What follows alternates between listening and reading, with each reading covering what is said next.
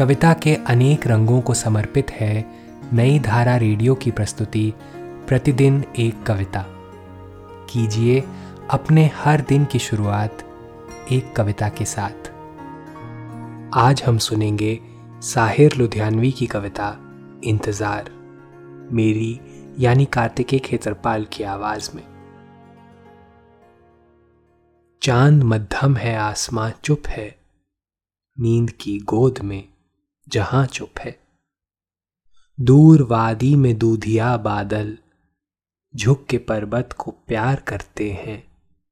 दिल में नाकाम हसरतें लेकर हम तेरा इंतज़ार करते हैं। इन बहारों के साय में आ जा फिर मोहब्बत जवां रहे न रहे। ज़िंदगी तेरे नाम मुरादों पर कल तलक मेहरबां रहे न रहे।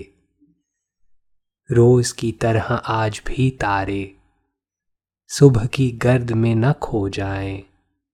आ, तेरे गम में जागती आँखें, कम से कम एक रात सो जाएँ।